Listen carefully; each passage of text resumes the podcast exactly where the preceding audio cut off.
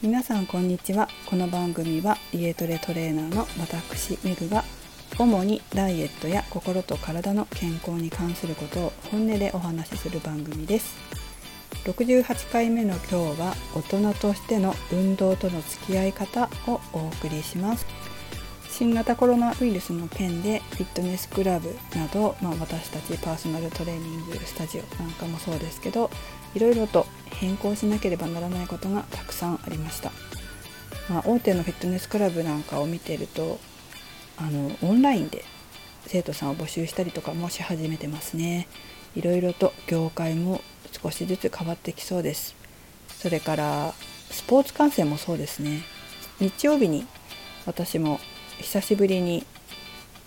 J リーグ見れたので、まあ、J リーグ日曜日から始まったんですけどなんだろうな席3つぐらい空いてるんですね。隣の隣の人と3つぐらい席空けて前の人とも重ならないように席座って大声も出せないし手拍子もできないから拍手で選手のプレーに応援をしていたという感じでした。本当に感染対策がすごいかったのでやっぱりね J リーグ、まあ、スポーツ他のスポーツもそうですけどまたやめてくれって言われるのも嫌ですよね。だから本当みんなであの協力し合ってこの感染者を出さないで、えー、見れるように見続けられるようにしていきたいですよね。私たちのフィットネス業界っていうのもすごくこう感染に気をつけて私もそうですけどこう感染予防感染拡大予防っていうんですか？そういうのをきちんとしてます。やっぱりねきついですよ。運動ってその健康維持増進にすごく大事じゃないですか。ね筋力が低下するとやっぱりね足腰弱ってきちゃうしダイエットにも良くないし肩こりとかにも良くないしね。気分転換にもなるわけじゃないですか。だからもうこういうことは起こらないようにフィットネスクラブフィットネス業界は本当にみんなで守ってお客様にも協力していただいてスポーツ業界もそうだけど守っていきたいなって思います。すごいやっぱり運動って大事だなって思います。さてそんなわけですが今日のテーマは大人としての運動との付き合い方になります。どうですか？皆さん運動好きですか？私今日ちょっとねあるあのサイトを見たんですよね。でそしたらこう書いてありました。運動しないでいかに痩せるか。それを実証するためにこれをやっています。っていうことが書かれてたのを見たんですけど、まあ、結構その運動しないでいかに痩せるかっていうことを考える方は多いなって思います。多いっていうか方もいらっしゃるかなっていう感じですかね。どうでしょうか？結構思います？運動しないで痩せたい人の多くは食事で痩せようとします。でもどうでしょうかね。運動しないで食事だけで痩せるって若い頃はできるけど30過ぎたら難しいと思いますよ。だって食べたものってどこで代謝するって筋肉だもの。ね基礎代謝って筋肉大きいじゃないですか。もちろんその脳とかね心臓とかも多いけれどもで筋肉があることでやっぱり代謝も上がるので無理な食べないダイエットとかをしないで済むある程度美味しいものだったりとか食べ過ぎたらもちろん太るけれどそういうことができる方が人として人生は楽しめるんじゃないのかなってちょっと思います。あとやっぱり私見てるのは運動しないで食事だけで痩せてきた人痩せようとしてきた人が結局年重ねて何やっても痩せないっていう人たちを見てるから進めません是非若い頃から運動の習慣つけてほしいなと思います足腰に来るから。いろんなところに出てきちゃったりするからね。ダイエットどころではなくなってしまうんですよ。それどころではなくなっちゃうのでダイエットしたくてもなかなかできない体になっちゃうっていうのもあるから私は筋肉は維持した方がいいと思います。ただ運動嫌いな方っていらっしゃるんですよね。これ私もそうだったからわかるんですけど学生時代の辛い体育の思い出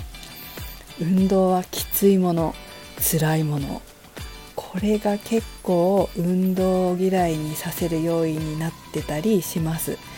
今の学校体育がどういう風になってるかはちょっと私も子供もいないのでわからないんですけど私たち今私40代なので私たちの時代は結構結構大変でしたよね。ねだからそのもうやりたくない運動したくない辛い思いしたくないみたいなそうなってしまうと運動嫌いになっちゃうのかなと思います。で私がこんなキャラなのであの運動苦手な人っていうのが結構多く来るんですよ。まあ、私は運動嫌いを克服したので、まあ、教える教えられるっていうのもあるんですけどそうするとやっぱりその、まあ、そういう思いがある人が多いんですよね。私はその運動好きになってもらいたいなって思うんですよ。好きになってもらいたいというか気持ちいいなってことを知ってほしい。運動って体を動かすって気持ちいいんだってで本当に体育で辛い思いしてきた方っていうのは辛い思いというかねハードなことやってきた方っていうのは辛くないと運動じゃないとかハードじゃないと運動じゃないって思ってる方が多いんですけどそういうわけじゃないんですよ。もう大人になってからの運動は自分に合ったもの自分が継続できるものをかつそして気持ちいいと感じることをやればいいんですよ。運動っていうのはもちろんダイエットや美容のためにやるのもいいんですけれどもそれと同時に体調を整えるために取り入れるっていう考え方が私はおすすめしています。えーと、美とかダイエットとかのためにもちろんトレーニングするのはいいんだけれどもそれ例えばじゃあ体調がなんとなくいまいちだなとかうんとストレスがあるなとかっていう時にじゃあ運動やめとこうっていう風になるじゃないですかそうじゃなくて疲れた時ストレスがある時にはその時の運動の方法っていうのがあるんですよ。まあいろんなこうやり方はあるんですけど、まあ、私だったらすごくストレス精神的なストレスあるなっていう時は集中してハードな筋トレをやるんですよ。そうすると終わった後にもうそのハードなトレーニングしてるからもう体のことに真剣になってるので悩んでたこととか忘れるんですよね。あなんか運動終わったら忘れてたみたいなのもあるしもう一方でその体が疲れてた時は軽い負荷軽いあのトレーニングで、えー、気持ちよく体を動かすそうすると終わった後にだるかったとかそういうのがすっかりなくなって気持ちよい体で帰れるっていうのがあります。辛いトレーニングをしなきゃいけないんではなくて自分の体調に合ったもの自分の体調に合ったものをその日その日で選んで筋肉を伸び縮みさせることで血液やリンパの流れが良くなって体調が整うっていうことがあります。だから自分に合った運動自分の体調に合った運動、うんと、自分の体を調子よくしてくれる運動っていうのを日頃から自分であのやってあげるといいですよ。すごい精神的にストレス溜まった時はこの運動をすると気持ちがいいとか体が疲れた時はこの運動をすると気持ちがいいとか。でやっぱりダイエットとかもそうですけどトレーニングもやっぱり続けないとダメなんですよね。で例えばいつもはすごくハードなトレーニングをしているけどすごく今日は疲れちゃった休もうではもうまたね筋肉が元に戻っちゃうともったいないんですよねだからだけど疲れちゃってるから、まあ、負荷を落として自分のできる範囲で筋肉に刺激をつけ作っておこうっていうだけでも、まあ、次回そうそのリカバリーしやすい戻しやすいのであのやめない方がいいですダイエットのために。だけどその運動すると疲れるっていうのは本当に勘違いで運動して体の疲れを取る。そのためには自分が気持ちいい。あこれは疲れた時には気持ちいいぞっていう運動をあの持っておくといいですよ。そうするとダイエットにもマイナスにならないですし体の疲れも取れてまた次の日から頑張ろうっていう風になりますので、まあ、次の日っていうかその当日から気持ちよくてあのまた頑張れますので是非そういった視点で大人になってからの運動っていうものを捉えていただきたいなと思います。